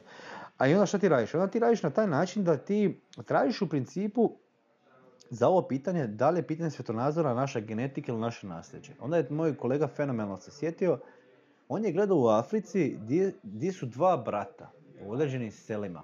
Znači, tu si anulirao koliko toliko genetsku. Bilo bi idealno da imaš blizance jednojačane, ali ne možeš uvijek imati idealno istraživanje. Ali kad si uspoređuješ dva brata koji su odgojeni od istih roditelja, anulirao si koliko toliko tu ovaj, obiteljsku komponentu koja je ona najnižija razina ovaj, ono, ojkos ono, Da, da, da, u ekonomiji. Onda jedan brat je uzeo jedna militantna skupina jedna e, brat uzela druga militantna skupina i onda je on 15 godina kasnije gledao miru njihovu integraciju natrag u društvu. U principu gledao je ovaj, šta se događa s njima. I onda sam ja htio u principu gledati tako, jer imate vi dosta slučajeva u povijesti e, kad gledate da ono, ne znam sam to gledao i na YouTube da je jedna pričala da je e, jednog brata pokupili su partizani, jednog su brata pokupili četnici. Vi imate iz Domovinskog rata da su ljudi bili na različitim stranama, imate priče ono, da su neki bili na strani Srba, neki strani Hrvata, neki su bili u armiji BiH. I ovaj, onda se u principu postavlja pitanje, dobro, ovi su se selektirali neki, razumiješ, ali ti moraš, ovo idealno istraživanje je bilo zato što su oni djecu u maloj dobi, oni su doslovno kako su dolazili ti a, militanti u Africi, oni dođu u selu i pograbe djecu. Mm. Nasumično, razumiješ, ono, neko im pet djece, onda sljedeći put dođe drugi i on pograbi drugog brata. Da. I onda su oni istraživali u principu, ovi su u- uzeli jednog, ovi drugog, da li je tebe socijalna grupa definirala, a različite su bile grupe, razumiješ? Da. I to su svaka neka istraživanja s kojima se ja bavim. Dakle, da sam ja htio u principu pitati koliko u principu je svjetonazor utjecaj društva, a koliko je to, ono, da smo mi genetski predisponirani, da smo mi ultra desničari, ultra ljevičari, desničari, ljevičari ili ono, šta god.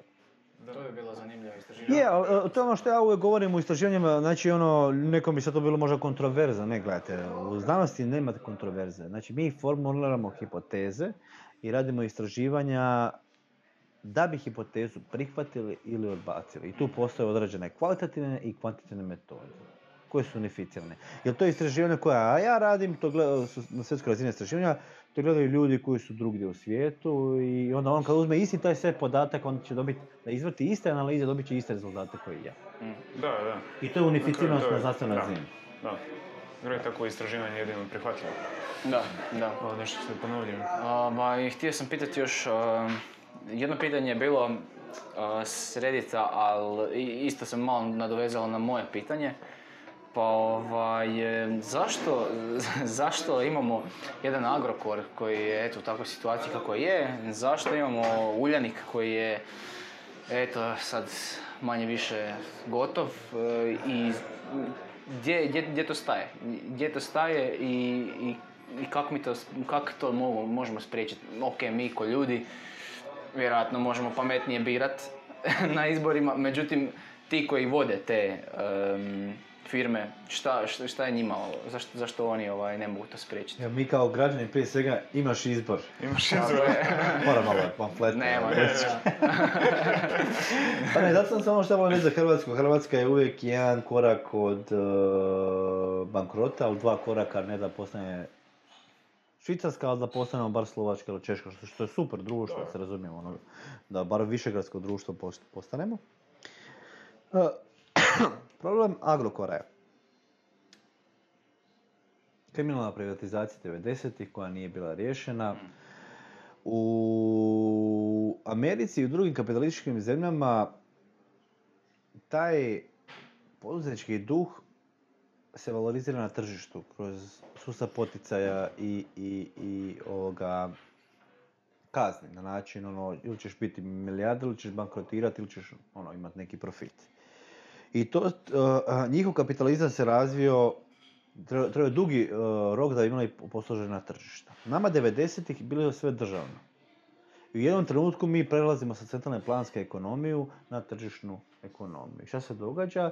I onda smo išli privatizaciju raditi, a ne na način da smo dijelili ljudima koji su dobri poduzetnici, ne koji su bili uh, politički Da. povezani. I šta se onda događa?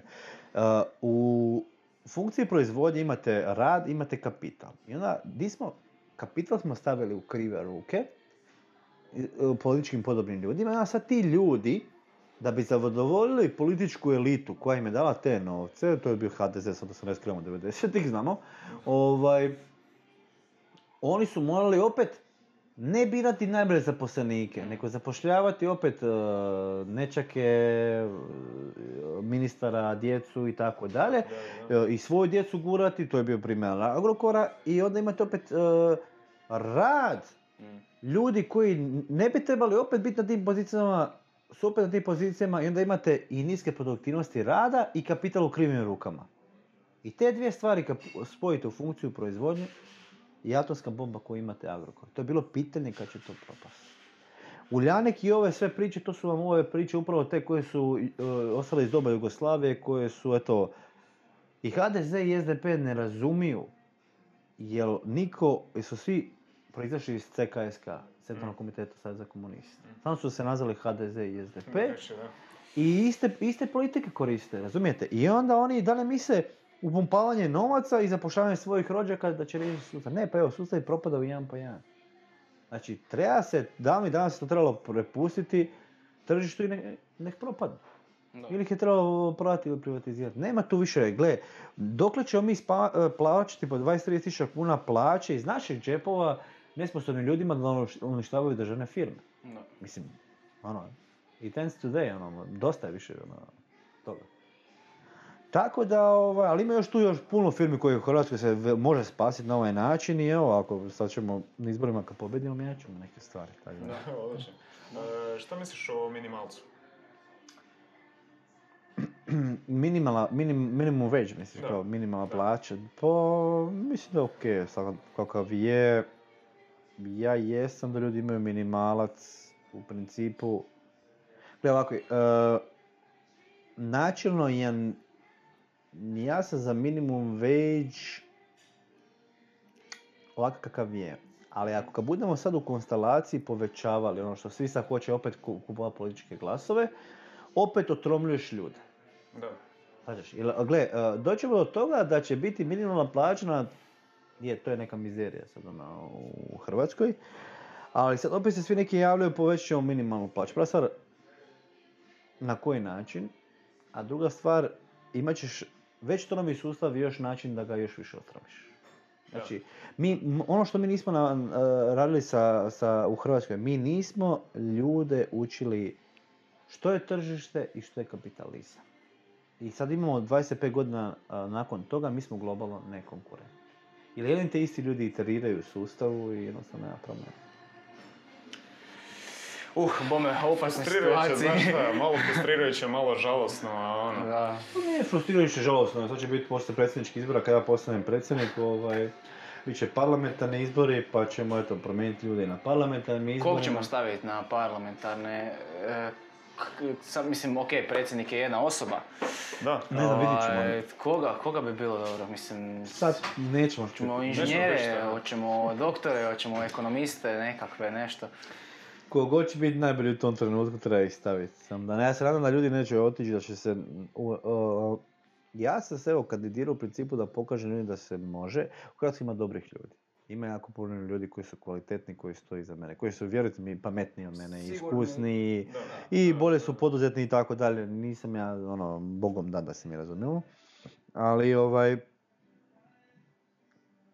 to što njima govorim, vrijeme je njima, toj šutljivoj produktivnoj većini, da se aktivira i da se građanski aktivira da glasa na izborima i da se politički aktivira za, za na sljedećim izborima.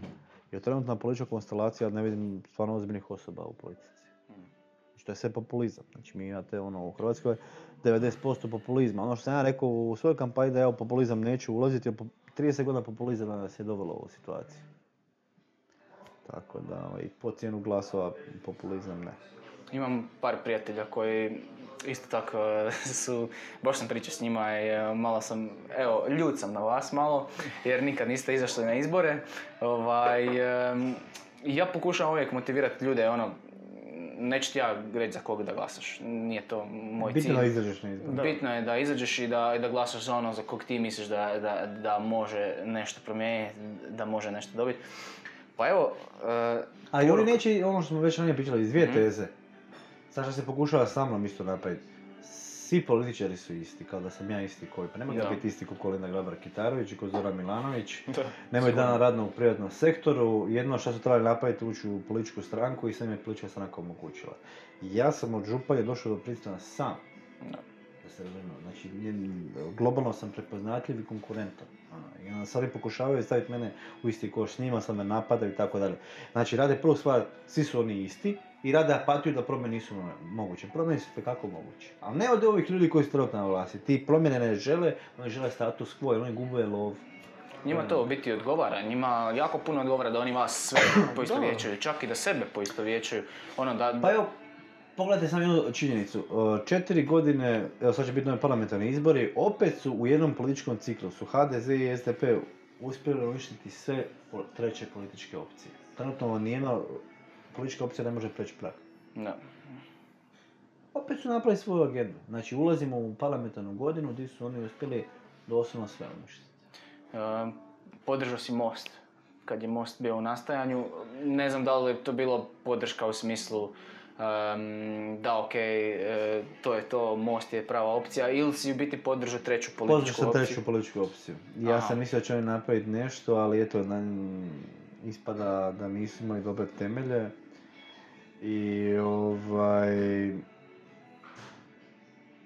Pa ne bi se htio ni komentirati previše, podržavaju ovaj, Miroslava Škoru. Tako da, ovaj, sretno im bilo u toj podrci, ali mislim da su oni pokazali, sad evo spali su na nekoliko svega. Ne, populizam, postali su i oni populisti, krenuli su dobro i na kraju su postali populisti. Zašto? Zato što su imali tu skupinu ljudi koja ne, nije imala mm, ni koheziju između sebe, ni, ja mislim, kapacitet za promjene. Znači, ono, tako da, gled, nema, e, trebaju nam ljudi sa čvrstim stavom koji žele raditi promjene. Čim krenete u špekulacije i ovakve priče, to je gotova priča. Da, I to vrijeme pokazuje. Jel, a, ili populizam ili te neke e, ekstremne e, stranke, recimo stranke koje su za ekstremne stavove su kratkog daha iz vrlo jedno- je- jednog razloga. Zato što kad tad s vremenom ti ekstremni stavovi će se preliti na unutarstranačku demokraciju i na međusobne odnose. Mhm. Jer ako si ti isključiv u stavovima i ti ne uvažaš tuđe stavove Da. kao osoba, kad tad će se dogoditi da, nećeš, da ćeš postati isključiv prema kolegi kojeg trebaš braniti u svojoj stranci. Da. I samim time takve političke opcije su osuđene na propast. I to vidimo po Hrvatskoj, evo sad četiri, pet ih je propalo u Dobar zadnjih primjer imamo. Da, da, bome, dosta, Da. ovaj, zadnjih, se, t- t- zadnjih godina se takvih dosta opcija ovaj, izrodilo. Nije nitko ovaj, urodio plodom. ali mislim, valjda će i to biti na, do idućih parlamentarnih izbora. Možda, da. Ko zna. Pomalo. Da, ovaj, e, imamo još nekoliko pitanja. E, kakvi smo s vremenom? E, sa vremenom smo na 25 minuta otprilike, tako Ok. da bilo bi dobro završiti ovaj segment. Onda ćemo završiti ovaj treći segment ko- e, priče sa Dejanom. Idemo na vaša pitanja sa Instagrama, Reddita, Facebooka i gdje god da ste postavili pitanja. Tako je, Q&A. Vidimo se za 3 sekunde. Dobrodošli u četvrti i zadnji segment, odnosno Q&A segment sa Dejanom Kovačem. Um, danas smo mislili još neka pitanja te pitat, uh, odnosno ljudi koji su na Redditu nas uh, zapratili su postavili nekakva pitanja, pa da pitamo njihova pitanja. Pita, Um, pita, pita, pita. Evo, um, prvo pitanje je Hardik von, von Tinkeldorf. Zašto kao doktor ekonomskih i političkih znanosti ne zna pod navodnicima koje su ovlasti predsjednika? Kao i ostali bavi se svim i svačim umjesto da iznese što želi i može napraviti kao predsjednik. Pa, To sam ja napravio, rekao sam tri stvari u državnim... Gle, um, ono što ja smatram da je predsjednička najveća ovlast je postavljanje moralne vertikale. Znači ono, problem što kod nas, zašto ja smatram da, da je moja prednost, ja, ono što sam već rekao, da smo imali uh, bar jednog pre- predsjednika koji je ekonomist, ja sam siguran da nam ekonomija ne bi bila ovakva katastrofa. Jer do sad niko nije imao kapacitet da komentira ekonomiju. Da. Tako konačno imamo kapacitet da komentiramo ekonomiju. Ja i, i ja i doktor Škora. Ali to nastavim. Što se tiče predsjedničke ovlasti, što se tiče predsjedničke ovlasti, ja sam već rekao, prva stvar transparentnost Patlačaka, druga stvar reformiranje birokratske diplomacije i da ih valoriziramo onako po učinku, kao što sam rekao, diplomate. I treća stvar, poticanje neovisnosti SOE na način da riješimo ovo izvješće prije dvije godine što je bilo o korupciji u pravosuđu. Ja uvijek to iteriram, te tri glavne točke mojeg ovoga, uh, unutar predsjedničkih ovlasti, ali normalno ja pričam o svim što je van, van ovlasti, jer ja želim da građani vide moj stav o bitnim temama. ok, super. Ok, jedno podpitanje. Postoji li neko mjesto gdje se može pročitati, recimo, nekakav plan i program, tako reći? Ima kod Web stranica. Na webu i... ok, kako se zove web stranica? Stavit ćemo i opis, pa možete vidjeti Točka com, odlično. Com. znači, U, najbolja domena. Je. Ja imam jako puno imam i Google sites i ono, ne znam, Istražit ćemo, bit će u opisu. Može, bit će u opisu gdje možete vidjeti program. Um, kaže pitanje od Mark Johna. E, Što misli postići svojom kandidaturom? Predsjednik sigurno neće biti jer nema glasačku većinu, pored HDZ i SDP-a, svaka čast za volju i trud, ali budući da je pametan čovjek, vjerojatno zna da nema baš šanse koji mu je pravi cilj ove kandidature i što njome, i što njome misli postići. Što mu ovo treba da ga se dovodi u kontekst Škore, Kolinde, Ave i ostalih klauna? Što ti je ovo potrebno? Što ti je ovo potrebno da se dovodiš u, u kontekst Ave Karabatić, Škore i ostalih Pa ne, klauna? ne, ne mislim sad, ja ne volim ljude, ljude zvat tako, ali ovaj... Nisu moje riječi, sam Da, da, ne, jasno, jasno. Ovaj, mislim, demokracija je da svakom ima pravo da se kandidira. Naravno. I red je na nama da mi budemo što bolji, a građani da ocjene ko je najbolji za njih.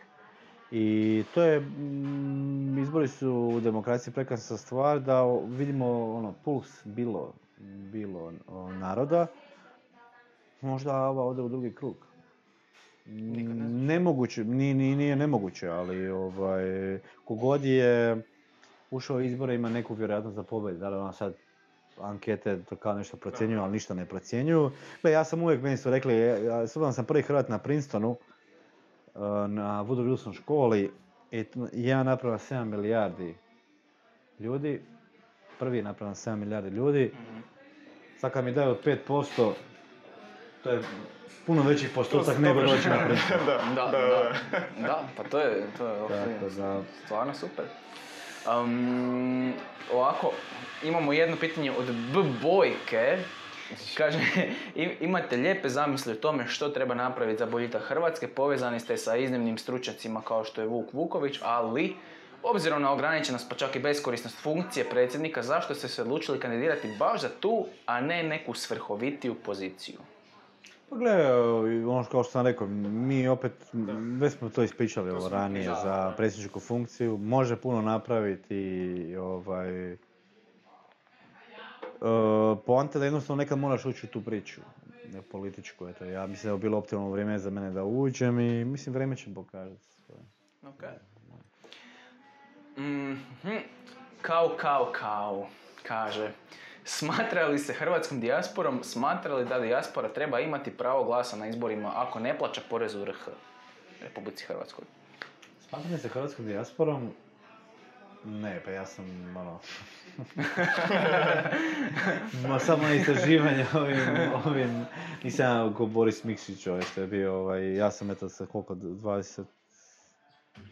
5-10 godina sam otišao van i da zadnjih 10 godina sam bio u inozemstvu, ali period do tad sam bio u Hrvatskoj i normalno sam dolazio natrag stalno. Oba dvoje djece mi je rođeno ovdje, tako mm, to ne. Što se tiče dijaspore, mm, to je stvar Ustava i drugih zakona što definira kome koje pravo glasanja. Znači, onda morali bi onda ovaj, e,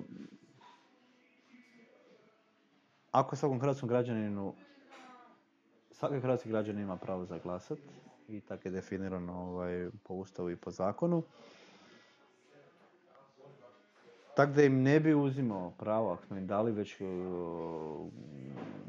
ovaj, ako ne plaćaju porez. Ako smo već dali pravo ovaj, glasanja, onda onda ne glasaju. Ok. Ok. Mhm. Severing77. Um, kako će podnijeti saznanje da mu liberalni, pod, navod- pod navodnicima, Echo Chamber sa Facebooka, Nakić, Bakić, Cvetojević, Bauer, Libela, Liberal HR, ET, ali vjerojatno neće dati potporu i zbog svojih osobnih interesa, radije, radije će glasa za Kolindu. To je malo čudno pitanje. Um, znači, Da, da, prosto svađao sam vidim, pa onako... mislim, s- Ako misle da je Kolinda Grabar Kitalović liberal, ne glasuje za nju. Njihovo, da, pitanje je za kog će slobodno oni, uvjerenje. pitanje je za kog će oni glasat kad budu bile ispred e, te glasačke kutije, ali stvar je u tom zapravo kog će oni podržati. To je, to je, mislim, mislim da je to ovaj, Mislim, bilo bitno? pitanje. Mislim, to je... To ja nemam uh, jedno, ono, sve, sve što sam rekao svim ljudima i građanima u Republici Hrvatskoj. Neću raditi populizam, neću raditi budalo od sebe. Radit ću promjene pod uh, cijenu toga da ne, ne dobijem za pet godina svoju poziciju. Znači prvi sam uh, političar koji će napraviti promjene koje su potrebne pod cijenu da ću izgubiti poziciju. Koje će biti ono potrebne promjene. Mm, Jer ja mm, puno drugih poslova koje mogu raditi osim, za- osim ovaj, predsjedničke funkcije. Jer ja sam realno došao na manju plaću. Realno. Iz Amerike, za razliku od Kolinde Gabar Kitarović koja ne zna šta će raditi drugo ako ode. Ovaj, Pa uvijek ima posla u svijetu, tako je rekla. Pa ne znam baš da će tek tako lako dobiti ovaj posao, ali dobro. Ne, svako ima pravo da, da glasa za ko hoće, ne glasa. i- To je njegovo građansko pravo. i- Da, Da. jasno. Ok. Um, bili otvorio registar branitelja i kazneno gonio lažne pitanje od... Nisam zapisao ime, oprosti, ali evo to je pitanje. Bili otvorio registar branitelja i kazneno gonio registar branitelja je bio otvoren, normalno i sad su ga opet zatvorili. Ova garnitura, ne treba biti javno otvoren, ja jesam za javnost podataka. Mhm. Prije svega za kazneno gonjenje ovih, o, kako se zove, bra- lažnih da. Da, nismo imali pola miliona, sad ću vam reći jedno, pola miliona, tako. S obzirom da sam radio dosta istraživanja iz američku, ovaj, znam jako puno i povijesti američke vojske i tako dalje. Ovaj, ako izuzme, izuzmete ovaj, e, ove obalnu stražu i ove ovog Mitch, Mitch Buchanana, ovoga, se- ovaj, lifeguards, njih, Mislim da američka vojska ima oko 550 tisuća aktivnih vojnika. Znači ispada da smo mi ono, u to vrijeme ono, ko danas, Čovječ. ko Amerika. Ko ja. Da. Znači trebali smo ono ne pokorit pola svijeta. da, da, da, jasno, Tako da se to jasno. mora riješiti što prije. To, Da, ja, to je, to je jasno. Um, imamo nekoliko ovih pitanja za koje smo rekli da nisu, da k- klasična, klasična pitanja, televizijska pitanja za koje ne želimo baš provjeriti, ali evo ipak ćemo ih postaviti jer to su ovaj, ljudi koji su... Možemo brzo. Da, uh, bili pozvao Vučića u Zagreb i pokušao uspostaviti dobrosusjedske odnose. Normalno. Ok. Dalje. Sviđa mi se. Na koji način bi riješio oligarhijski košmar mafije, politike, domoljuba, korporacija u Hrvatskoj? To što sam rekao, prvo, moram reći korupciju, ovako, uh, lijek za korupciju je pravosuđe. Ako nas je lijek postao korumpiran. Mm. E sad, ono što ja radim, ja ne samo da bi koristio taj lijek, ali ja sam izmislio novu, ono, cjepivo. Mm. A novo cjepivo je transparentnost i politička odgovornost. Ono što sam ja rekao, pro- mi, ono, projekt ovaj što je digitalizacija, kako sam ja spojio sa HSLS-om, sa gospodinom Hrebakom, znači taj projekt digitalizacije u Bilovaru, gdje vi u svakom trenutku možete vidjeti svaku kunu potrošenu u gradu. Šta se onda događa? Onda vi možete doći svom gradonačelniku i reći, gle stari, potrošio si novce za 5 BMW, a djeci mi nisi napravio vrtić. Da. Pa onda pokušaš ponovo. Potrošio si novce za pet Mercedesa u kojima se voziš, djeca mi nemaju uh, kola hitne pomoći. Da. Šta se onda događa? Sa transparentnošću mi stavljamo građane u aktivniju poziciju, da oni sad mogu reći svojim političkim izabranicima treba to napraviti, to napraviti, to nisi napravio. A dokle god je to pod velom tajni, građani ne znaju šta se događa. Naravno. I to je u principu cijepivo koje eto mi o, izmišljamo, po- pokušavamo, izmislili smo i pokušavamo provesti. I onda imaš ti političku odgovornost, imaš proaktivnost građana, imaš transparentnost, te tri stvari. A uz to, to je prva stvar, a druga stvar je, treba riješiti korupciju u pravosuđu. SOA je dala prije dvije godine izvješće da, da, da je, ne da su svi ljudi korumpirani pravosuđu, ali opet ono, ne treba ulaziti u logičku pogrešku. Neki jesu, treba se vidjeti ko su, identificirati i riješiti. Da. Da. Kad njih riješimo, počne uh, pravosuđe funkcionirati, pravna država i sve ostalo će se posložiti. Nisam rekao da će se potrošiti u, u godini dvije, od nekog moramo početi, ovo je izvrstan početak. Bio sam baš, evo da se nadovežem na pitanje, uh, prije par dana sam našao jedan članak na Mediumu gdje, gdje je pisalo da um, mi uh, možda imamo čak najveći broj, ili drugi ili treći, druga i treća država u EU, uglavnom među top 5 smo sigurno. Prva. Prva. Vidio sam taj, da, prva. Po čemu? Prva po broju sudaca na, po broju stanovnika. To sam gledao, da. Um, međutim, um, vjera u- sudstvo nam je među zadnjima. Mislim da smo čak zadnji ili predzadnji na, na toj. Mislim, to je, to je stvarno onda pravosuđe je jedan od temeljnih problema. Tako da bi... I to sam rekao riješiti u mojoj kampanji i to će mi biti primarni. Ok, primarni cilj. ok. Um, kako bi objasnio 200 tisuća trutina u javnom sektoru da trebaju dobiti otkaz bez otpremnine i ići na biro? 200 tisuća uhljeba, kako Evo ovako, ni, ono što sam rekao nisu svi, to smo već iz- Da. rekli ranije. Da, jasno. Ovaj, nisu svi, uh, ovo je sustav meritokracije, da valoriziramo ko je dobar, ko je loš. Uh, s vremenom će dio sam njih otići, uh, neki ćemo morati otpustiti u sa- satu, a treća stvar kako ćemo napraviti. Evo ovako. Zamislite da ste vas dva električari u HEP-u. Da. Ok?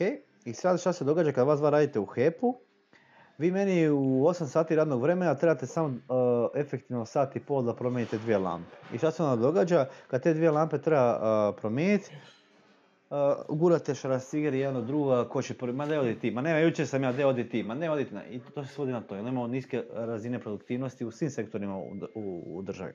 Ono što bi ja rekao, gle, plan, napravi- napravimo zakon za alokaciju ljudskih resursa iz javnog u privatni sektor. Na način da sljedeće dvije godine mandata vas dva nećete sjediti u HEP-u 8 sati, nego ćete stvoriti svoj JDO i ja ću vam dati te dvije godine vašu bruto plaću godišnju. Koju vi sve možete uplatiti plaću koju hoćete, radite s tim brutom šta vi hoćete. Ko da ste isto u HEP-u. Da. Ali, šta se događa? Svaki put kad treba popraviti lampu, vi dobijete, to postoji, imate aplikacije na, na mobitelima, na kompjuterima i tako dalje, dobijete signal, lampu treba popraviti. Ja dam vama fiksni dio, ali vam dam i variabilni po, po pokrivenoj lampi. Po, po, po povrljenoj lampi. Šta se onda dogoditi? Onda se, uh, uh, broj jedan, stavio sam vas u, na tržište iz, iz, iz javnog u privatni sektor imate svoje firme, plaćate porez natrag i druga stvar, dobijate još variabilno, ali sad se vas, vas dva konkurencija tjera da se vi tučete ko će do- do- popraviti lampu. I sad više nećete vi gura šaraf cigar jedan od drugoga, nek ćete vas dvojica se tući da doći do te lampe. Ko, ko će popraviti. E, a šta se vam događa? Od vas dvojice, vi shvatite, pa gle, u tih 8 sati ja sam stvarno popravio samo dvije lampe ovaj, u HEP-u. A sad ima još 6 sati slobodnog vremena. Ti ćeš u te dvije godine na, popraviti lampe i po drugim firmama. I ti isto. Da. I ja sam vas tržišno osposobio u dvije godine i nakon dvije godine ja vas puštam.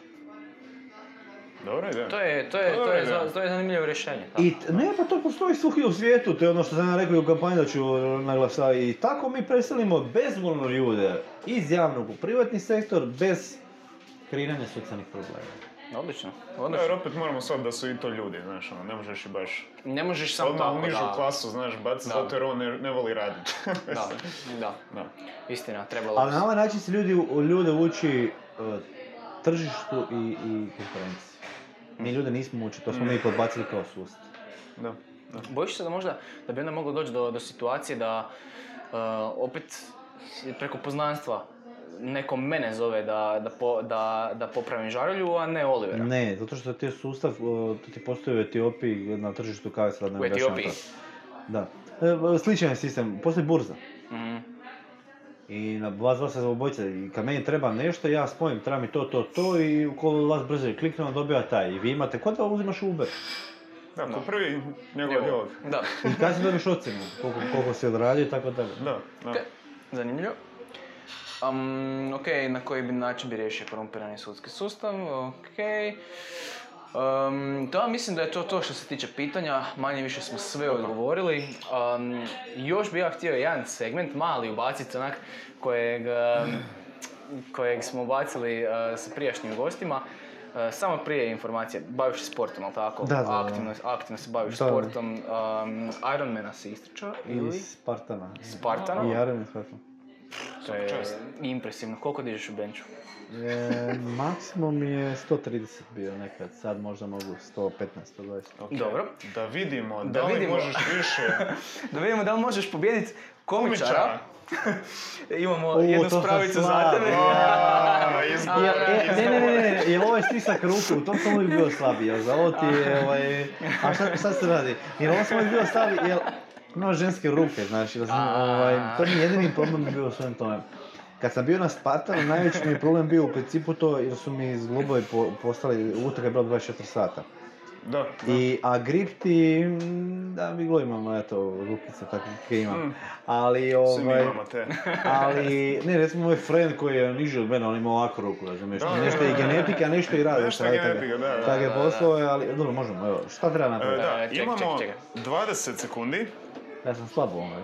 20 sekundi. da. Imat ćeš i priliku ili desnom i lijevom rukom. Alex O, Surašari. evo, Možemo, možemo probati malo close-up, čisto onako zoom neki dobar da možemo Či- to da imamo dobro Aha, izbrojiti da, te možemo ucjenjivati, da postaneš predsjednik sa, Da, sa šotovima. da, da. E, ti broj, ja ću gledat vrijeme. Znači Može. 20 sekundi. 20 sekundi da stisneš što više puta možeš. Čekaj, aha, okej. Ok. Ok. Primamo lagano, je. O, Nije lagano, da, da. Čekaj, Tri, četiri, sad.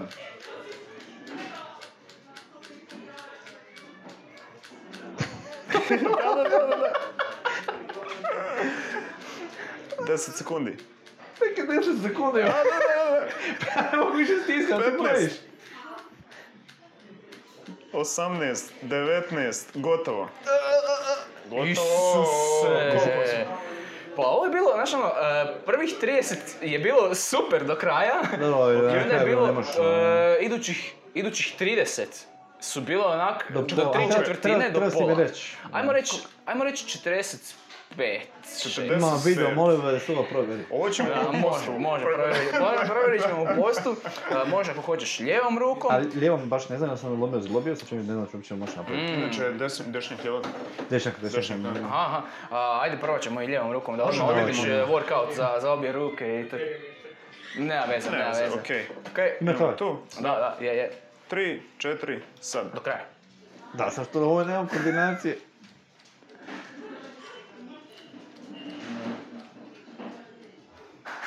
Jurek se vidi na 10 video. sekundi. Krupni kadar ulovit ćemo. 15, 18, 19, 20. I 54, svaka čast. 54. A, Alex Šarić je imao 36, ti imaš 54, a, svaka čast, trenutno si najjači gost. Goran Vugrinec. Ima 47, ali, Ali mislim se- da ćemo ga morat nerfat, jer je na lakšem radio. Radi na lakšem, tako da ćemo i njem dati, ko je Alex, 36. Morat ćeš doći opet da probaš. Da. da.